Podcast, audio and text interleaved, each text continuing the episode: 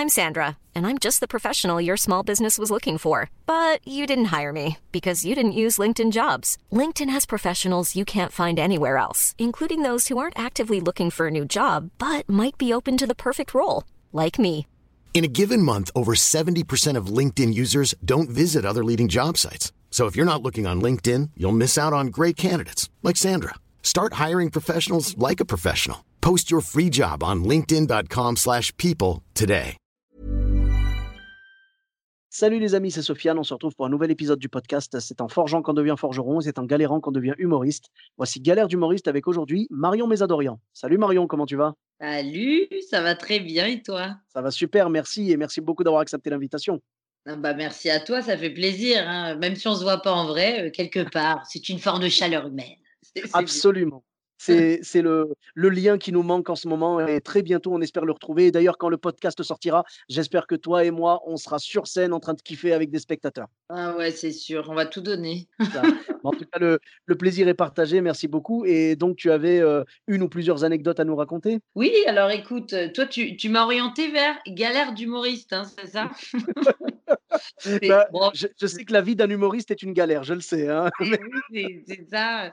Alors, je te dis, bon, lesquels? Parce que finalement, tu sais, quand tu as pris le recul, tu es obligé de te marrer de ces galères. Au début, tu, tu, tu deviens tout blanc, hein, tu trembles de cette galère-là. Et puis, deux ans après, tu fais Non, mais c'est extraordinaire d'avoir pu vivre ces conneries-là, tu vois. C'est quand même magique. J'avais déjà raconté, je crois, mais euh, c'était une de mes premières dates de tournée. J'avais joué au, au Café Théâtre de Nantes, euh, qui s'appelle euh, la, la, la, la compagnie du Café Théâtre de Nantes. Et, euh, et, en fait, euh, bah, moi, j'ai passé une semaine de résidence géniale là-bas. Et c'était au milieu, il y a une date, donc je commence, c'est dans la petite salle de 50. Et le troisième soir, on me dit Oh là là, Marion, t'es complet. euh, il y a même plus de 50 personnes, ils vont être 100, donc on te met dans la grande salle. Il n'y a pas d'artiste ce soir-là. Donc je me dis Oh là là, mais c'est incroyable. Qu'est-ce comment ça se fait que en deux jours, tout le monde vient me voir? Et en fait, euh, j'ai compris le truc, c'est qu'en fait, c'était, euh, un, tu sais comment on appelle ça, un CE. C'était un, un groupe de. Alors voilà, euh, on avait donc 50 résas de gens euh, qui venaient de, parce qu'ils avaient envie de découvrir un artiste et 50 personnes de, de maçons, de gens du BTP qui, à qui on leur avait offert la soirée. Et les mecs, ils avaient bu, tu sais, les bières, le vin, le saucisson juste à côté. Et quand on leur a dit à 21h, allez, il faut aller voir le spectacle d'à côté, ils se sont dit, mais qu'est-ce que. Non, non, on va rester là, on va boire un coup, tu vois. Ils n'avaient pas du tout envie d'aller voir le spectacle d'une gamine euh, de 30 piges. Et donc, euh, donc, je me retrouve avec une salle de 100. Et puis, je savais pas trop à quoi j'allais m'attendre. Et je vois le mec qui passait juste avant moi, qui avait fait ma première partie. Il était extraordinaire, il s'appelait Kevin. Et ça riait pas. Et je me disais, mais pourquoi ça rit pas? Il est, il est génial, lui, toute la semaine, ça avait ri. Je me dis, mais c'est vraiment très étrange. Et en fait, euh, quand je suis euh, arrivée sur scène, écoute, mais c'était même pas un glaçon. C'est-à-dire que vraiment, mais c'était l'enfer sur scène, quoi. Et il y a même un régisseur, le, ré- enfin, le régisseur qui m'a expliqué que quand euh, euh, le, le- Kevin, qui avait fait ma première partie, a, euh, a commencé à parler, il y avait des gars qui étaient sur YouTube avec leur téléphone dans la salle et qui n'écoutaient Oh. pas du tout le, le spectacle. C'est-à-dire que les mecs n'avaient pas envie d'être là. C'est là où tu découvres aussi ce que c'est les joies des invitations, tu sais. on sait, tu sais, quand on les mecs te disent Ah, tu m'invites pas. Non, gars, quand tu as payé ta place, tu es vraiment productif. Vraiment, je t'assure, c'est pas que je radine, c'est que je sais que tu vas plus kiffer, moi aussi. Paye donc 15 euros, vraiment, n'hésite pas. Et c'est ça, Je suis totalement d'accord CE, avec toi. et c'est ça, les CE, bon voilà, je comprends. En plus, ça part d'une bonne intention d'offrir euh, de la culture à son équipe, quoi. Mais je crois que le gars, il n'avait pas du tout cherché un truc qui pouvait euh, correspondre à, à son, à son public, quoi. Et euh, alors après, je fais pas un spectacle hyper girly, mais bon, quand même. Enfin bref, donc ça, c'était quand même magique. Mon metteur en scène qui me disait toujours, écoute Marion, c'est jamais la faute du public. Si ça rit pas, euh, il faut toujours aller les chercher et tout. Et là, il vient me voir à la fin, il me fait, non Marion, vraiment, là, je t'assure, euh, c'est pas grave. Vraiment, on va aller se coucher. Là, il a, remis, euh, il a remis en cause sa théorie. là. Ah non, mais je te jure, la tristesse. Il m'a dit, je suis désolée, on aurait pu faire une répète, toi et moi, ça aurait été plus vivant. Donc, franchement, allez, on va oublier, on va boire un petit verre de vin et puis on va aller se coucher. Et, demain, on retourne dans la salle de 50, ça va être génial, tu vas voir. Mais ouais, mais attends, mais je je comprends pas. Le CE, il avait pas prévenu qu'il y avait le spectacle de Marion Mésadorian? Mais si tu alors c'était en 2017, donc il y a 4 ans, ça faisait un an que je jouais et Oui, heu, si tu veux, bien sûr qu'ils avaient prévenu. Moi, je savais pas, c'est la première fois que je faisais des dates de tournée, la première fois que je jouais devant un CE et en enfin mixé à des gens qui avaient aussi réservé leur place à part mmh, et en fait, ça te bah, non, ils avaient pas envie d'être là, en fait. Je crois que quand tu fais un spectacle comme ça, soit tu tu écris pour eux, un peu comme on disait, tu vois, pour des soirées, heu, privées et tu les intègres un peu pour aller les chercher. Mais moi, je débutais, j'avais pas commencé, puis je pouvais pas vraiment parler que pour eux, puisqu'il y avait quand même une autre moitié de salle qui était pas du tout leur entreprise à eux. Donc ouais. enfin bref. Oh, c'est les galères d'humoristes, hein, écoute, Et du et du coup, heu, les les gens alors est-ce que tu voyais est-ce que tu arrivais à voir la différence entre les gens du CE et les spectateurs lambda? Beh, oui, c'est-à-dire que sur les premiers rangs, il y avait les spectateurs lambda et sur les 2 tiers restants, il y avait le CE. Mais ça faisait un espèce de mur du son où les mecs presque interdisaient le rire dans l'énergie générale de la salle, tu vois? Et et Oh là là. tu sais, c'était hyper glaçant et je me dis: «Mais je suis trop nulle». C'est vraiment mais horrible et donc du coup, bah, tu tu bah, écoute, tu te bats jusqu'au bout, tu vas chercher des trucs, tu les taquines et puis, heu, tu déroules ton truc, heu, du mieux que tu peux et tu te dis: «Allez, demain, je vais tout fracasser» et puis, heu, voilà, j'aurais mieux appris.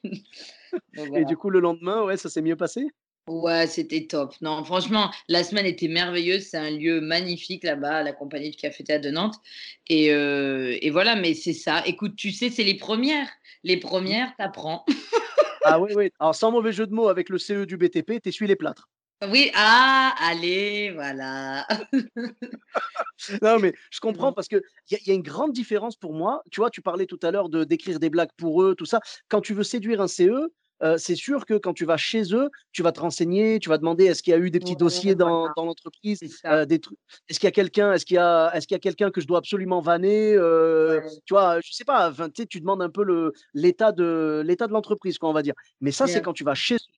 Mais là, toi, tu pouvais pas parce que du coup, ils venaient chez toi, tu étais pas au courant, tu pouvais pas préparer ouais. quelque chose spécialement pour eux. Si tu parlais que d'eux, les autres spectateurs allaient se sentir largués. Donc vraiment là, tu sais quoi? C'était un guet-apens. C'était vraiment un c'est un guet-apens. peu le guet-apens. Après, je pense que, peut-être n'importe quel humoriste un peu aguerri, aurait sorti les armes. Mais là, je savais pas du tout que c'était un CE. Je savais pas du tout, moi, on m'avait juste dit: «C'est génial, c'est complet» et donc toi, tu es là, tu fais: «Oh, c'est génial» et donc c'est pas du tout que tu vas te faire défoncer et donc et c'est que je savais pas, heu, dans quel milieu ils étaient. Je voyais beaucoup d'hommes et heu, je me suis dit: «Mais pourquoi pourquoi personne n'est motivé, ce soir? C'est censé être un moment de fête». Enfin bref, franchement, écoute, avec le recul, tu te marres et puis, et puis, bah, tu as appris, quoi. C'est sûr que tu revis jamais 2 fois la même chose, hein. La Ah prochaine bah, fois je ça t'arrive, tu laisses pas passer l'instant, hein. Tu tu dégaines. Ah Mmh. mais ouais, ouais, mais là, sur le moment, ouais, c'est sûr, tu as dû déguster, hein et ouais, bah, là là, ta convalescence a duré combien de temps? Heu, bah, écoute, tu tu pas le choix, faut remonter sur le cheval parce que le lendemain, je rejouais, quoi. Mais c'est ça qui est bon, tu vois? C'est que notre métier, il est plein de surprises là-dessus. Tu te prends une tôle, un soir et puis le lendemain, bah, tu as l'impression d'être à Bercy, d'être Beyoncé, tu as tout donné. Tu fais: «Mais voilà, voilà, pourquoi ils sont pas venus ce soir?» Ouais, mais c'est ça en fait, hein et et l'avantage, c'est que quand tu te prends une, une tôle, tu vois? Un truc, tu prends un bide, tu prends une ambiance glaciale, un peu un iceberg comme tu as eu toi, tu vois? Vraiment Mmh. le lendemain, tu as la rage, Ah tu as envie, tu as une Ah énergie de revanche, tu vois? Mmh mh. Et le moindre rire, tu vas le savourer et il aura toujours un goût meilleur que n'importe quel rire d'avant, tu vois? Ouais, ah oui, oui, c'est vrai. Le lendemain, c'est vrai qu'on a, une force, incommensurable parce qu'on se dit: «Non, non, mais pas une deuxième fois en fait, heu». C'est mort. Ouais, ouais. Ah, en fait, avant avant chaque grosse date qu'on fait, on devrait inviter un CE du BTP, tu vois?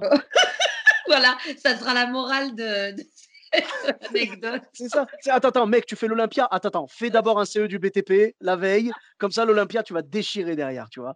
Ça, tu vas tout donner, mec.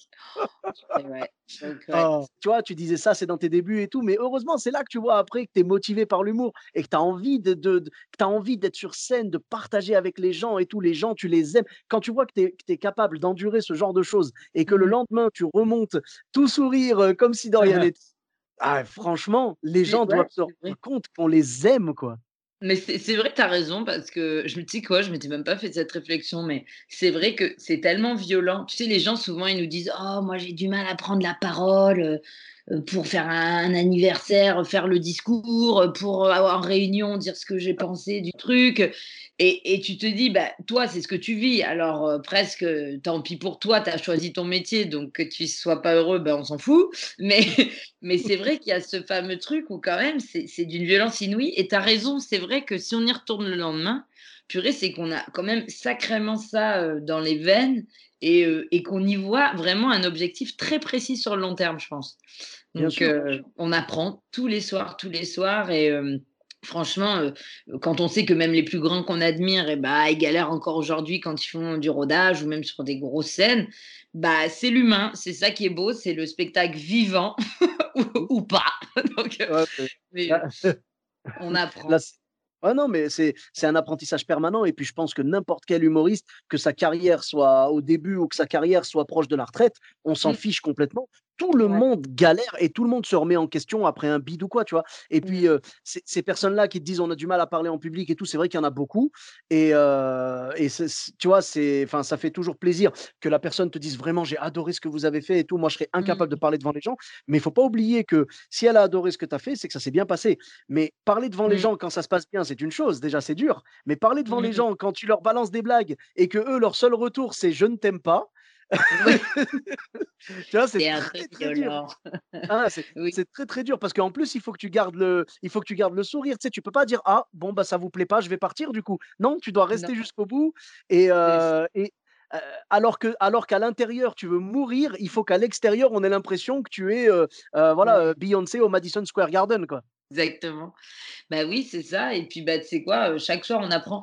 Moi, les soirs où ça peut être un peu plus dur, tu en as toujours dans l'année des soirées comme ça. Et ben, je me dis, écoute, c'est très bien. Là, on est dans le dur. C'est là où, c'est là où tu travailles le muscle. Ah. c'est là, c'est à la salle de sport quand tu sues et que tu veux pas faire la, dernière série. ouais, ouais, ouais. Et ben, c'est là. C'est ça. C'est cette dernière série-là qui est dure, mais tu sais que si tu l'as fait, ça va t'apporter plus de, de, résultats que si tu avais été genre sans échauffement ni rien. quoi. Exactement. Tu sais que si tu passes ce truc, et puis tu vas trouver des trucs. En fait, chaque seconde sur scène, tu dois trouver des trucs. C'est instinct de survie.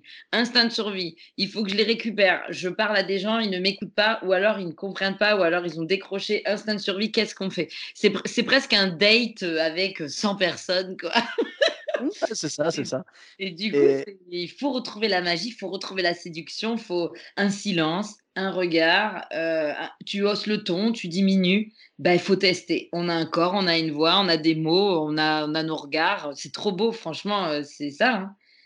C'est reconquérir le public. Et je pense qu'il n'y a pas meilleur sentiment. tu vois, je pense même que cartonner, c'est moins fort que si tu étais en train de, pas, de bider non plus, on va pas se mentir, mais genre si tu les sentais vraiment pas avec toi et que tu arrives à les récupérer, oh, c'est la meilleure, la meilleure drogue possible, quoi. Ouais, c'est vraiment chouette parce que on voit le pouvoir de la parole. On, voit vraiment le pouvoir de la parole. Franchement, des fois, quand je discute avec certains, je dis, mais tu sais, en fait, c'est vrai que c'est politique finalement ce qu'on fait. On, a beau parler de divertissement, mais tu as un micro, tu es seul à parler pendant une heure devant 20, 50, 100, 400 personnes. Seul. Tu peux dire ce que tu veux. Tu es seul, on n'écoute que toi. Donc, vas-y. Vraiment, n'hésite pas à dire, mais tout ce que tu as dans le crâne, avec un maximum de poésie, d'intelligence humaine pour ramasser les âmes qui sont là ce soir-là, et, et mmh pour envoyer, quoi. Donc, euh, après, bah, notre défi, c'est de faire du rire. Si on ne mmh fait pas de rire, on n'a pas la mission attendue. Maintenant, euh, du rire pour du rire, euh, ça marche pas non plus. Mmh. Euh, c'est là où on voit qu'on a, on réfléchit, on a besoin d'être nourri par des mots, par, par des images, par quelque chose qui, qui, qui nous sort des tripes, quoi. Donc, mmh. franchement, non, c'est la scène, c'est vraiment une trop belle aventure. C'est magnifique. Hiring for your small business? If you're not looking for professionals on LinkedIn, you're looking in the wrong place. That's like looking for your car keys in a fish tank. LinkedIn helps you hire professionals you can't find anywhere else, even those who aren't actively searching for a new job but might be open to the perfect role. In a given month, over 70% of LinkedIn users don't even visit other leading job sites. So start looking in the right place. With LinkedIn, you can hire professionals like a professional. Post your free job on linkedin.com slash people today. C'est vrai que j'avais jamais vu ça, le le parallèle avec la politique. C'est vrai que c'est très intéressant parce que quelque part, Ouais. quand tu montes sur scène, comme tu le dis, tu es tout seul, tu as un Mmh micro et tout. En fait, c'est comme si on était en campagne. Beh oui, mais je te jure alors bah, attends, tu sais quoi? En anecdote de galère là, il y en a une qui me revient et qui Ouais. et qui m'a fait, penser à ça, que c'était politique parce que, j'avais été sélectionnée pour jouer mon spectacle à un festival d'humour qui s'appelle, le Festival Saint-Gervais et je l'ai joué il y a 2-3 ans. Voilà on était quelques-uns, c'était très chouette, on était 6, heu, sélectionnés. Donc chacun jouait une demi heure de son spectacle, ou son spectacle complet, je sais plus, enfin bref, on jouait quoi et à la fin de mon spectacle, j'incarne le personnage d'une SDF et Mmh qui est, bah, entre rire et larmes, c'est les 2 quoi, sans que ce soit un guet-apens et en fait, dans la salle, il y avait beaucoup de people. C'est la 1re fois que je jouais devant autant de people. Il y avait, je sais plus, il y avait 4-5 personnes du cinéma, d'autres un peu mondaines, un peu jet set, heu parce que c'était le festival en montagne où les mecs, ils se font quand même payer, heu, la semaine de ski pour être pris sur le photocall Ouais. et dire: «Hey, tu as vu, il y avait machin cette année, on y retourne l'année prochaine» et du coup, ils sont dans la salle, on leur dit: «Ouais, heu, après la piste bleue, il y a Marion Mézadorian qui joue». «C'est qui?» «On sait pas, on s'en fout, après raclette, il y a Mézadorian», donc on y va et en fait, je bref, je fais tout mon spectacle, ça se passe bien, pas la folie, mais ça se passe bien. Et heu et je joue la SDF et écoute, mon cerveau a vrillé. C'est-à-dire que je me suis rendu compte ce que j'étais en train de dire, heu, je parlais de quelqu'un qui avait rien et j'étais face à des gens qui avaient tout et Ah. je te jure que mon cerveau a vrillé et je me suis dit: «Mais qu'est-ce que je fous là?» et en fait, heu, dans le «Qu'est-ce que je fous là?» je suis sortie de scène et ça a pris tout son sens. Alors déjà, heu, quand je me suis dit: «Qu'est-ce que je fous là?» je me suis mise à pleurer. Ah ouais, d'accord, tu as été submergée par l'émotion, quoi. Ah non, mais quand je te dis galère d'humoriste, on y est. Je me suis mise à pleurer, c'est-à-dire je finis le sketch de la SDF, j'attends le noir, là je me mets à pleurer. C'est un moment assez émouvant à ce moment-là, mais c'est certainement pas à la comédienne de chialer, à la limite c'est le public, tu vois? Mh. heu et donc moi j'avais un j'avais un final, il me restait 5 minutes de texte, il y a un noir avec de la musique et pendant le noir, je commence à pleurer, je me dis: «Reprends-toi, reprends-toi, reprends-toi» et la lumière revient et je je fais mon final en faisant une boucle et en disant: «Voilà, je m'appelle Marion Mézadorian et j'ai fait ça, ça, ça, ça et c'est mon final» et quand je commence à dire, heu, ce que je suis en train de dire, ma voix elle déraille comme ça et et je commence à mettre à pleurer et là, il y a tout le monde qui m'applaudit parce qu'ils étaient émus de la fin du perso en se disant: «Mais pourquoi elle pleure? C'est bizarre», enfin et heu et et en même temps, il y avait une certaine tension dans la salle et du coup, ouais, je me suis dit dans ma tête: «Mais en fait, il faudrait que je dise même plus», tu vois?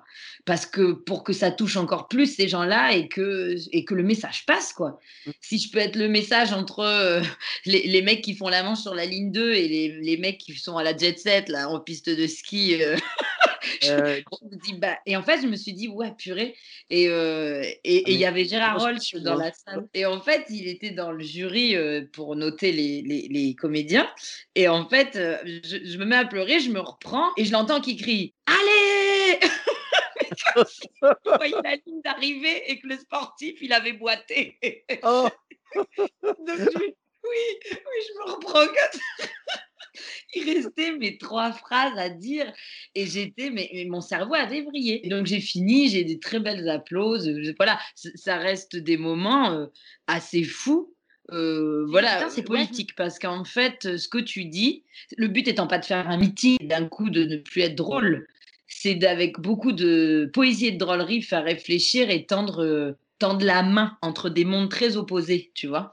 Mmh mh. Donc Oui, heu, un peu le véhicule quoi, le le, Ouais. hem, ouais, le véhicule entre 2 trucs, heu, enfin véhiculer Le un lien. message en fait, voilà quoi, Ouais. c'est toi qui va transporter le message de ce monde vers l'autre monde. Parce que c'est vrai que si tu regardes bien, c'est 2 mondes qui vont jamais se rencontrer, quoi. Mais jamais ou alors s'ils se rencontrent si, ils se rencontrent, ils se rencontrent dans la rue, ils marchent, il y a un moment ouais, donné, mais ils mais ils se regardent ils pas vont jamais voilà, ils vont jamais échanger, ils vont jamais communiquer. Bien sûr, ils vivent Non. ils vivent dans le même endroit, on va Ouais. dire, tu vois? Ils vivent dans sur dans le même pays, mais voilà, ils auront jamais l'occasion d'échanger, de voilà. Donc toi, tu peux faire passer des messages. Tu sais un peu comme quand tes parents, ils s'embrouillent et qu'après ton père, il dit: «Va dire à ta mère ça» et ta mère, elle dit: «Va dire à ton père ça», tu vois? Tu tu fais le tu fais le messager en fait. Donc toi, tu es un peu le messager entre les 2 mondes, quoi. Ouais, c'est un peu ça. Franchement, heu, c'est parce qu'effectivement tu dis: «Ils se croisent», mais est-ce qu'ils ont envie de se regarder, tu vois?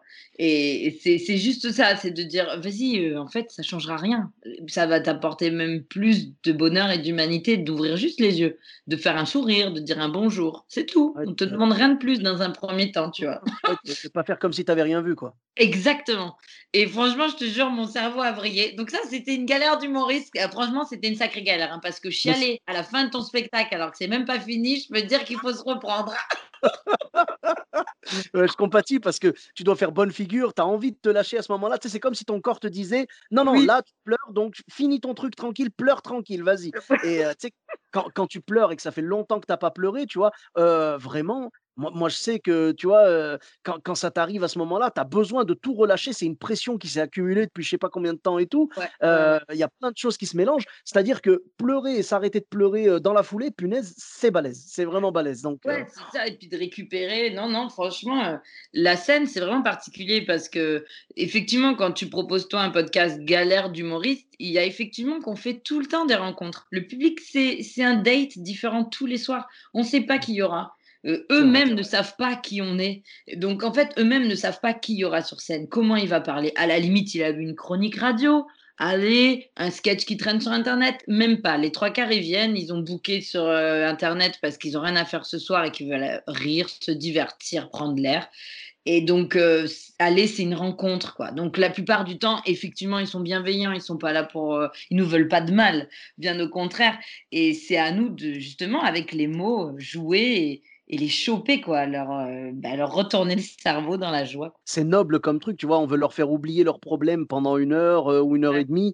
On veut partager avec eux et puis on veut passer des moments, euh, de, de, beaux moments de partage et tout. Quand des fois les, les gens dans le public ont une réaction qui nous, qui nous apporte une nouvelle vanne, on en est fier parce qu'on se dit celle-là, on l'a créée ensemble, tu vois. C'est, voilà, donc vraiment, je pense qu'il n'y a pas plus beau que la scène. Mmh. C'est vraiment un truc magnifique et, et on a envie vraiment de, de, faire ça toute notre vie, je pense, quand tu es dans l'humour et tout. Quand, quand tu es au boulot, quand tu as un boulot classique, tu vois, moi je suis chauffeur de bus à Bordeaux, quand tu as un boulot classique, tu te dis, punaise, vivement la retraite, tu vois. Et, quand tu es sur scène, tu te dis, mais je prie Dieu de ne jamais m'arrêter de jouer, quoi, tu vois. Ça ah soigne, ça fait du bien. Ben, tu sais, moi, avant de. Parce que là, là j'en vis depuis 2-3 ans. Mais mmh avant que j'en vive, comme toi, j'avais 1000 jobs. Euh, j'étais babysitter, je vendais des fringues, enfin, j'étais hôtesse d'accueil, j'ai fait plein de trucs. J'ai fait des études très longues. Et puis en même temps, j'étais persuadée que je voulais être comédienne. Et j'avais envie d'écrire un seul en scène. Et voilà, et ça a été job alimentaire sur job alimentaire jusqu'à ce que je lance le spectacle, jusqu'à ce que j'y trouve une récurrence, qu'avec les recettes que je dégageais, je pouvais me faire des cachets. C'est pour ça qu'il y a ce fameux statut de l'intermittence qui est important. Et puis, pour lâcher ton job euh, bah, de, chauffeur un jour et de pouvoir en vivre grâce aux recettes que tu vas faire, que tu vas générer, et euh, tu auras tout ce temps pour continuer à écrire du texte et du texte et les retrouver le soir. Quoi. Mmh Donc, euh, c'est ce que je te souhaite. Bah, je, te, je, te, remercie. Ouais, c'est vrai qu'on a vraiment une situation super en France à ce niveau-là. On a une chance incroyable et, et on espère vraiment que, qu'on ne va pas perdre ce, ces, ces bénéfices-là et ces, et ces, avantages. C'est des acquis en fait. Hein. Euh, on espère vraiment Tu vois, les gens qui connaissent pas, ils ont l'impression que c'est un truc de feignant, euh, c'est pour les feignants, l'intermittence. Pas du tout. C'est un système euh, qui est magnifiquement bien fait. C'est-à-dire qu'il faut quand même travailler toute une année. Et, et sur cette année, tu as droit à une année d'aide pas une journée de plus. en fait, les gens, les gens le voient comme de l'assistanat, mais pas du tout. C'est juste du chômage adapté. Parce qu'en fait, quand tu as un boulot classique, quand tu es à plein temps et qu'après ça s'arrête, ben on te donne du chômage d'un coup et on te, on te, donne tout. Et mmh quand tu es intermittent, justement par définition, l'intermittence, tu vas pas travailler tout le temps. Donc on te donne en fonction de quand est-ce que tu as travaillé et quand est-ce que tu as besoin, c'est tout. Mais c'est en fait, c'est juste du chômage adapté, c'est tout. C'est la même chose qu'un un, régime de chômage classique. Il faut le conquérir, ce chômage. Hein. C'est pas évident, hein, parce que franchement, nous, euh, c'est vrai qu'on n'a pas de CDI. On doit décrocher un, CDI tous les jours, tous les trois jours, tous les mois, que ce soit euh, pour avoir un rôle au cinéma, que ce soit une pièce euh, de théâtre, nous pour notre propre spectacle, démarcher des, plein de dates de tournée dans toutes les villes, une ville, deux villes, trois villes, avant d'avoir 30 villes, il faut qu'on envoie. Ouais, c'est un vrai travail qui prend du temps. Et, on a de la chance d'avoir ce système-là. Donc, euh, non, c'est vraiment une pépite aussi euh, d'avoir ça. C'est merveilleux. Oui, absolument. Et on va tout faire pour pouvoir le garder. Et puis, euh, que les gens, j'espère que les gens comprendront un petit peu mieux ça. Et puis, pourquoi pas que ça puisse éveiller des, mmh, tu vois, des vocations et tout, que des gens se disent, bah, heureusement, voilà, comme il y a ce système-là, je vais pouvoir me lancer et puis, enfin, travailler à fond, parce que bien évidemment, c'est du travail, hein, mmh. mais ça reste toujours un petit filet de sécurité pour pouvoir s'en sortir. Et je pense que tous les humoristes, tous les, tous les artistes et tous les intermittents du spectacle au sens général sont contents qu'il y ait eu ce, truc-là pendant le Covid, justement, vu qu'ils ne ah pouvaient pas travailler. Franchement, c'est vraiment c'est du pain béni. Et, et puis voilà, parce que tu sais, franchement, je disais à mes potes, je fais, mais en fait, si on n'est plus comédien, bah, en fait, on va être serveur. Ah bah non, les restaurants, ils sont fermés. bah, on va faire des livres Ah bah non, il n'y a plus de vélo disponible. bah, on va faire. Ben non, il n'y a, plus, y a plus rien. C'est ça. Le comédien est serveur normalement. ah, mais c'est ça. Bon, après, va, pas, va pas dire à, à Macron qu'il n'y a rien d'autre à faire parce que sinon il va te dire Moi, je, traverse la rue et je vous trouve du oui, boulot. Oui, vous traversez la rue. Ah là, c'est, voilà. là vraiment, c'est un coup à finir jardinier ou un truc comme ça alors que tu ne connais rien à la base. On les ah, connaît des jobs alimentaires. Hein. Franchement, ah, j'en ai fait un bon paquet. Et puis, non, t'inquiète pas, on se lève là, mais on sait ce que c'est. Hein. Non, c'est chouette. Mais Donc voilà, notre beau métier. C'est un combat de tous les jours, mais c'est trop beau à recevoir après, quoi. Mmh. C'est ça, c'est un combat qui vaut vraiment le coup et, et on a des galères dedans et merci d'avoir partagé les tiennes avec nous. merci à toi, merci pour ton optimisme, ta joie de vivre, c'est trop chouette de t'entendre aussi. Eh bien, écoute, merci beaucoup, ça me va droit au cœur et j'espère qu'on aura l'occasion de jouer très bientôt ensemble. Euh, où est-ce que où est-ce qu'on peut te retrouver sur les réseaux sociaux? Écoute, je suis sur Insta et Facebook. J'ai pas Twitter, donc à Marion Mésadorian. Je ne suis pas la plus active, hein, tu verras. Mais euh, quand le spectacle reprend, je, suis là chaque semaine. Mais on va ah. dire que là, ouais, ça fait euh, six mois je ne suis pas très, très active. Moi, j'aime bien être en direct avec les gens, euh, comme tu, peux le constater dans notre échange. Euh, j'aime trop parler avec les gens, me marrer, voir leurs yeux. Donc, c'est vrai que je m'ennuie sur le téléphone. Je m'ennuie fortement. Mais par contre, j'utilise l'outil euh, dès qu'il faut promouvoir, expliquer aux gens où est-ce qu'on peut se retrouver sur scène. Et ça, il n'y a aucun souci. Je, je, fais le travail. Donc, ça, avec un maximum de joie et de, de contenu sympa. Quoi. Alors, normalement, euh, vous pouvez me retrouver du 17 septembre au 31 décembre au Petit Palais des Glaces à Paris, les jeudis, vendredis, samedis à 19h30. Eh bien, génial. Super. Tu as une chaîne YouTube peut-être aussi? Euh, Non, j'ai pas de chaîne YouTube. non, mais c'est pas grave, c'est pas grave, il n'y a pas de souci. J'ai pas de chaîne YouTube. J'ai une chaîne YouTube, il y a des vidéos, tu me diras. Si, si. Non, la meuf a 112 ans, quoi. Si, si, j'ai une chaîne YouTube. Marion Mésadorian, toujours, on n'a pas changé de nom. Et, euh, et du coup, euh, ouais, ouais, j'ai des vidéos qui s'appellent Pépites au pluriel que j'avais faites euh, il y a peut-être un an et demi. Et il y a une dizaine de vidéos, puis plein de petits trucs, des chroniques radio que j'avais faites. on peut y trouver des petits trucs, ouais, c'est vrai. Super. du coup, je mettrai Facebook, Instagram et YouTube, il n'y a pas de souci. Trop cool. Bon, bah merci beaucoup. Pour ma part, vous me retrouvez sur tous les réseaux sociaux, Sofiane Etaï, E de TAI, sur Facebook, Twitter, YouTube, Instagram et TikTok. N'hésitez pas à laisser 5 étoiles et un commentaire sur Apple Podcast et sur Podcast Addict. Je vous dis à très bientôt pour un nouvel épisode. Bis à tous, même à toi là-bas.